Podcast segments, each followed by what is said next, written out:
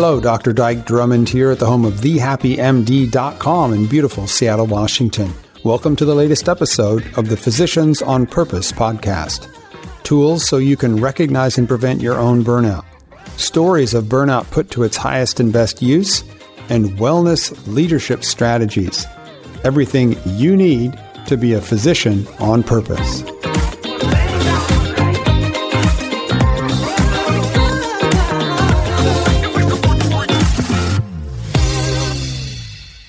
Hello again, Dr. Dike Drummond here with the latest edition of the Physicians on Purpose podcast, coming you from beautiful Seattle, Washington, home of thehappymd.com. And today you're in for a treat. I have Dr. Christy Gomez from Phoenix, Arizona. She's an oncologist and she has written a book called Stopped in My Tracks, a physician's collection of cancer patient quotes. And one of the things that we were discussing before we started recording is the magic that happens during your practice day between you and the patient, if you're awake and alert and you have the time and aren't distracted by the overwhelm of your practice, the magic of gratitude between you and the patient that can pass in the simplest of moments, that when you learn how to pay attention to it, can make an enormous difference to the way you feel about your practice and to your original choice to become a doctor in the first place. Dr. Gomez, welcome to the program. Dr. Drummond, thank you. Thank you for having me. I'm honored to be here. My pleasure. My pleasure. So, one of the things that we teach here at the Happy MD is about the power of gratitude. And certainly, I'm not the only person who teaches it, but the power of gratitude is something that can drive you through low times, hard times, difficult times in a way like nothing else. It's almost like a superpower. It's like tapping into the source. And one of the places that can come is from your patients from little moments. And Dr. Gomez has collected those into a book and recorded them and shared them. And what I'd like to hear, Dr. Gomez, is a little bit about your burnout story and a little bit about how you used some of this observation of your patients and their gratitude to help you get back on track. So I couldn't have planned this, but this morning my day began with a patient's daughter thanking me. Uh, it was on the phone. It was before tumor board, seven o'clock in the morning. I had received a message. before message. tumor board. before tumor board. Before tumor board. It's early in the morning, but I had received a message that her dad had gone into hospice. Mm. So I reached out. How are you doing? How's mom? And is dad comfortable? She responds with, he passed last night mm. after my brothers arrived. Mm. And then after. just after my brothers, she waited. So I got the message over the weekend. I'm able to call Tuesday morning and she informs me that he just passed, but the brothers had already arrived. And she went on to just thank me. She thanked me for walking with them. You know, you and I were just touching base with respect to the field of medicine that called me or the field of medicine that, that I'm honored to work in, oncology and patients' moments of vulnerability, of intimacy, of life and death, of healing or not, or holistic healing with respect to your person, even if the disease is rampant and progressing. But she thanked me for being there for them. She said, thanks for taking care of my dad and thanks for calling. But thank you that you helped us walk through this journey, that you were there for my mom and for me, and that you said it's time for your brothers to come and, and they arrived and dad waited. So that gratitude, it's not even thank you for the treatment. Thank you for taking care of my father. There was more to the thank you. Thank you for walking with all of us for the entire family. And I write in the book that cancer affects the entire family. Mm-hmm. so I'm honored. I almost went into OBGYN because I have two patients, the mom and the infant, the mom and the fetus, uh, the woman and the embryos, but I didn't choose that. I chose oncology and I get to walk with the entire family. I quote a patient in my introduction when I said, are you okay to the husband of my patient undergoing chemotherapy? And he says, thank you because we have cancer. right. You know, how, how true their connection, their commitment to each other, their caregiving that he took it on himself to. So there's cases like that. Another one who said, I got all the suffering, but she got all the pain. Oh, so, okay. wow. right. I mean, so you talk about the, the gratitude of, of treating the family here. So those are just a few that come to mind with respect to how my day started. Well, and, and if I can just make an observation, the term vulnerability is popular these days, Brene Brown and her work. And I have a particular take on vulnerability, and that is that if you tell the truth openly and honestly, and you feel that that puts you in a position of danger, that's an effect of the environment. That's a hostile culture. So for people to open up to you the way that they have, for you to have been witness to these quotes means that you have a, an ability to create a safe space where they can be honest like that, right? Where they can speak those words and not experience the sensation of vulnerability.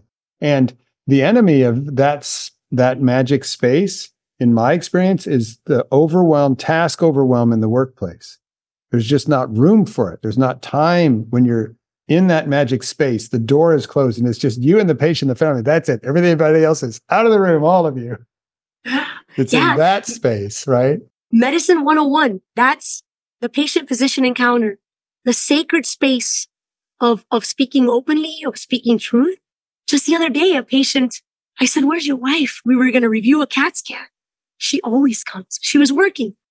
And he said, Oh, thank you for reminding me. I'll, I'll get her on the phone. And uh, as we were finishing, I reviewed the case, his response to treatment. It was a very good scan. They were happy. We talked to next steps and I almost got up because I thought the visit was complete. They were both present. They were both aware of the results. You were done. he said, he said, hold on. He kind of signals to me that wait, wait until she hangs up because I've got a little more to share. And he wanted her involved in the CAT scan results, the response to the chemotherapy, how the tumor melted away and it was excellent. But there was safe space. So I thank you for that. There was a moment of intimacy where he said, Hey, wait a minute. When she's gone, this chemotherapy has this and this and this side effects that I'm not yet ready to tell her. So I'm honored. That's not getting into the book, but, but that moment stopped me in my tracks. That I know that couple. They always come together. He said, thank you for reminding me to get her on the phone. And yet even still, because of that, because I knew them, he felt comfortable enough to say, wait, wait, now let's stay. I have a few more questions when she hangs up. So medicine 101, the things that patients tell us, the sacred call to listen radically, to listen empathetically, to listen fully present to them. Well, and that's, that's the duty that again is not taught in medical school or residency. It's the duty to be present when you enter the room. One of the things that we teach is a technique called the squeegee breath. It's actually a research proven technique to prevent burnout in physicians that involves a head to toe breath on the doorknob as you open the door. The doorknob is a trigger to breathe to the top of your head. Count to three, two, three. Exhale all the way to your toes. Hold it out, two, three, and then open the door and walk in so that you're completely present with the patient and their family. And if you don't have a ritual like that, it's really a question of your life history and how you were raised and your personality and a bunch of other things. And whether or not it's an easy day, whether you're going to be present with the patient, but we can bring that presence with us. And it reminds me of a phrase, right? People don't care how much you know until they know how much you care. you love it. That's perfect. That's perfect. And so wow. earlier we were talking about the power of a thank you from a patient and how that doesn't happen very frequently. But one of the things we can do as physicians is to absorb patient and family thank yous as, as thoroughly as possible, to take all of that spiritual energy in, in those moments when it does occur. Yeah. I mean, I, I'm privileged because I'm sitting at hospice conversations. I'm sitting at end of life. I'm sitting at deathbeds, if you will. And not all the time. Sometimes it's, you know, the clean scan or or right. the decision or the decision to choose something differently. And so the gratitude at those moments is exponential. It's life changing. I mean, we, we were just talking about the things that changed our life, but these patients before us, every decision we make is life changing and their gratitude is fuel, is, is propeller, is, uh, kind of like, um, I don't know, pixie dust to continue the, the magic that you're talking about. The right? magic dust. the, the, sacred space, right? The, you know, it, if it's a, if it's sacred, then it's the incense and the bells, right? Like whatever religion we return from or we come from. But gratitude propels, you know, I, I had a patient today. I gave her a clean scan result and, and she said, thank you. And, you know, I'm honored to tell them that they're the ones doing the hard work. Right. You know, they're the ones doing the work.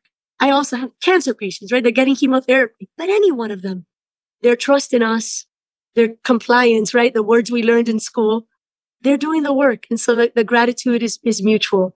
We are better. We are different. And that's what I tell them. That's what I told the one that started this morning. I said, I'm different because I took care of your dad.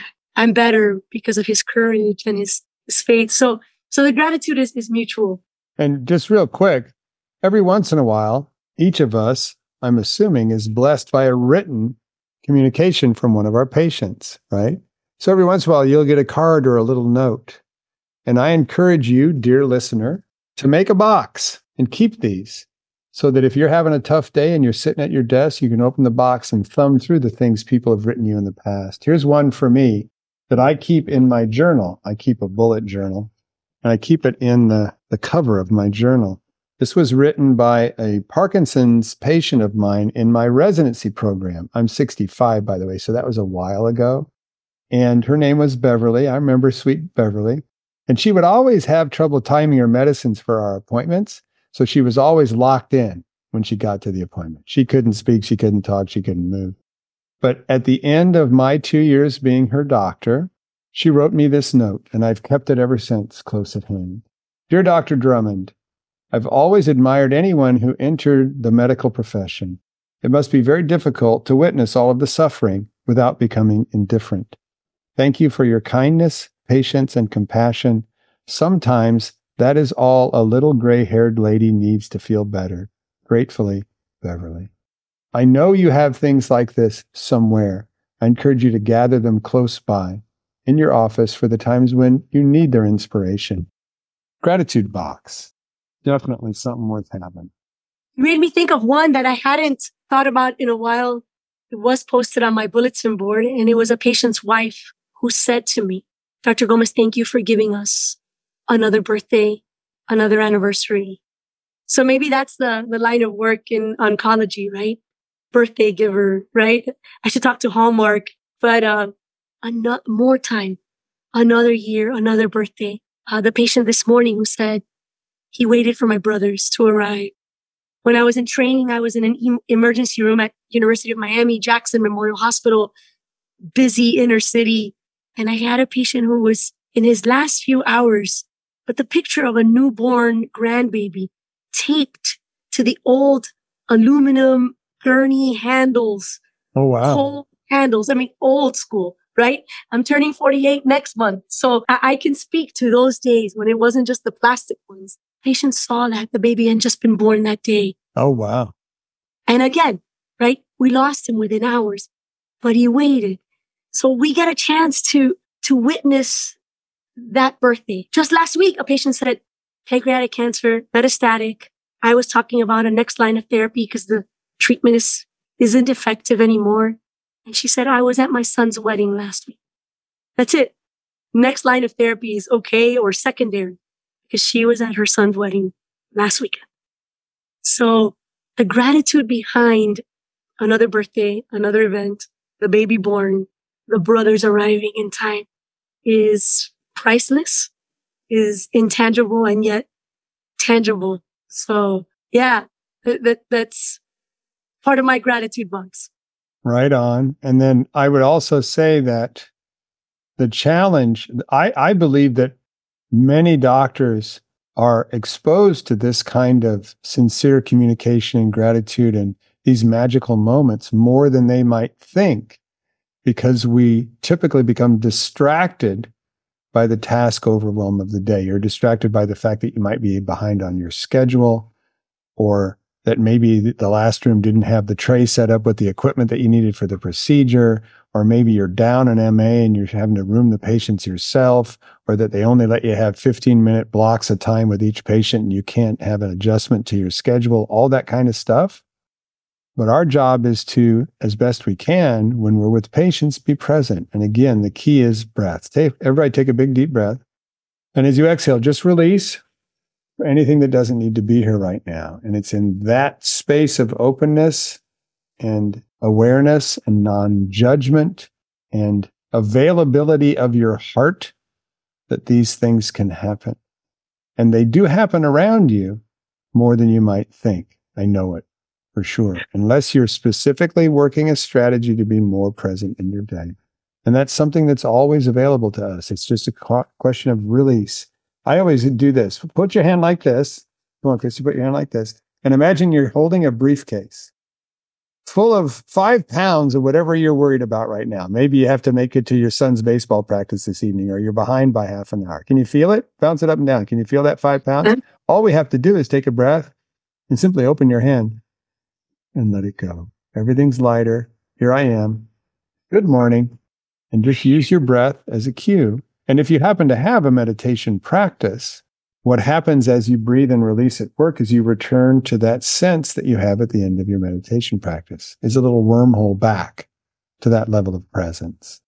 The patients can tell exactly whether you're distracted or present. And by the way, your Press Ganey score is the quality of your presence, pure and simple. so true. And it allows that open encounter. It allows them to be intimate. It allows that extra, hey, I've been meaning to tell you about this. Or the patients in the book who told me, but how are you taking this stock? As he was ready to sign off with hospice, he said, I know that you're in the line of success, right? You're, you want success. You're a scientist. How are you taking the fact that my cancer is progressing? Then that moment of mutual healing, if you will, then we are healed, fully present to them, fully present. When they can tell us, uh, I don't know, slow down, doc. You'll live longer. He made it to the book. Or another one who confessed how much she really drank by saying, Hey, when it's my time, just give me an IV of Prosecco. You know, that, that's how I want to go. She wanted bubbly so, straight in the vein. straight in the vein. But Dr. Drummond, you, you, you highlight something and your work is, is testament. And, um, you know, mine is just a pebble and the ripple effect is, is my work in, in documenting these quotes that that was the antidote to, to my burnout. And I was able to compile it in the middle of COVID pandemic where things paused and we had a writing hour and someone told me, you know, that collection of quotes, let's publish them. There's, there's something there. So I thank you for, for the work that you're doing and then this conversation that we can really kind of bring to, to every corner of the world in the lineage of physicians, the work we share. Yeah. Well, I believe that each of us who became physicians and other callings too, nurses, all sorts of teachers.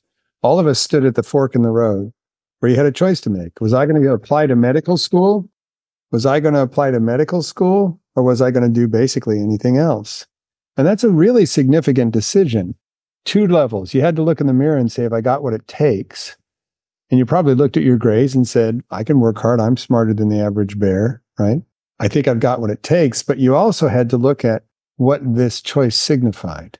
It was an extraordinary choice. And you know that because not all your friends came with you. you were probably the only one from your class that applied to mm. medical school. And in your heart, you had to know something about you wanted to make a difference, be a helper and a healer, live a life of meaning and purpose. It was a dream, we weren't quite exactly sure whether it would turn out or what it would look like or how you would get there. You certainly didn't anticipate the rigors of medical education. But this is a dream that starts at the fork in the road that you would have relationships with your patients and their families of meaning and significant and be witness to these kinds of communications at these difficult periods in people's lives. It's a spiritual source. It's a purpose informed decision and it's in being able to be present with your patients and be witness to these magical moments that we are in the flow of the consequences of that choice. And I hesitate to say rewarded because it's not, I'll do this for a reward. It's not Pavlovian, right? But it's in, we're in the, we're experiencing the flow that we, in our own imperfect way, back at the fork, envision might happen at some point down the road. Does that make sense? Confirmation, affirmation of what we're doing, kind of in syncness with the decisions we made, oneness. I joke that sometimes we close the door to the patient's room and I'm like a fish in the ocean. All the rest is out there. Yep. I come out and it's a different thing. You didn't sign this. You haven't signed that. right. but the moment I'm with the patient, like a fish in the ocean, I think that's the feeling that you're explaining right Yep, now. yep. That you're reminded of the decision made, right? The road less traveled, if you will, The flow. the why or the the reason or the right, right? Kind of like the wink of God, right? Or the green light. I had a, a high school teacher, Miss Ann Brown, and she said, we were in all girls Catholic high school. She said, girls, if you're driving down the road and all the lights are green, you know, the universe and your God are trying to tell you something. Dr. Drummond, I think that's what you're talking about. Those moments of encounter, of intimacy, of safe space, of gratitude, green lights down the road. And something seems like, ah, I chose the right thing. I'm doing what I was born to do. And if if you're listening right now and you're thinking that these kinds of experiences and encounters and conversations and being witness are happening only very, very rarely for you in your current job, that's a sign of a mismatch between your job and your practice. Practice is what you do. In my mind, I define it like this job is your job. You know what a job is, but your practice is what you do behind the curtain or behind the closed door. And if it turns out that what we're talking about seems strange and foreign or extremely rare, there's some things you can do to adjust your job to have more room for your practice and to feel that sense of fulfillment and in the flow of what you perhaps imperfectly anticipated at the fork in the road. I teach my students to learn one thing from every patient. And I said, it doesn't have to be which chemotherapy we're going to use, what stage, what was the epidemiology of colon cancer in young people, etc. It could be that this person didn't have insurance and that's why he presented this way, or how much they're really drinking, or how alone they really feel. I think what I hear in this conversation is you're inviting us all to tap into in every patient, in every encounter, to pick up these moments of connection, of magic, of sacred space, of purpose, of, of that which propels us into or onto the flow. Right? I tell the students learn from every patient, every encounter is going to teach you something, whether it's social economic or epidemiology, something's there for you to learn. But you're inviting us in this space to tap into this yes, the meds needed to be refilled. I need to document the side effects. I want to know if I can go on to the next cycle of treatment. I get it. All of that needs to be covered. But to leave each encounter changed, better, renewed. Well, and and I believe too that you can set an intention because there are some times when I'm busy and I'm distracted and I'm the reason that the flow doesn't happen between me and the patient. But there's plenty of times where it's the patient because they had to fight to get in there and the traffic was bad and they couldn't get a parking place and you haven't refilled their medicines and what the hell and they got a list that's 20 things long right? So sometimes it's you sometimes it's them. But one of the things that i want to just share real quick and then we'll finish up is something called intention journaling. Intention journaling is where typically at the beginning of a day you'll sit down with your journal and just write a simple intention. And that intention might be i am open to an ideal patient encounter today or I am open to and on the lookout for a true connection with one of my patients or their family members today. That I'm open to it so that if I am clear and they are clear and it's possible, it happens like a magnet. Are you with me? Because we can't hold ourselves to the impossible standard of we want every patient encounter to be that way because it's just not going to work out. Sometimes it's me, sometimes it's them. But be open to it. Take a breath and clear yourself to be present for it and when it happens, it's magic. I love it. So great. Right on. Any last thoughts for the people? Sure. I'm honored to be here. I wrote a book regarding patients' quotes, the things patients tell us. We're honored to be in that space and it stopped me in my tracks. So thank you. Thank you for this opportunity. This whole conversation stopped me in my tracks that we can even talk like this in our line of work right? That this community, this tribe, or like Rachel Naomi Remen speaks of, we are in the lineage of Maimonides. We don't get a chance to be this community, this tribe for each other. So I am grateful for this space and this time. And this stops me in my tracks. Thank you.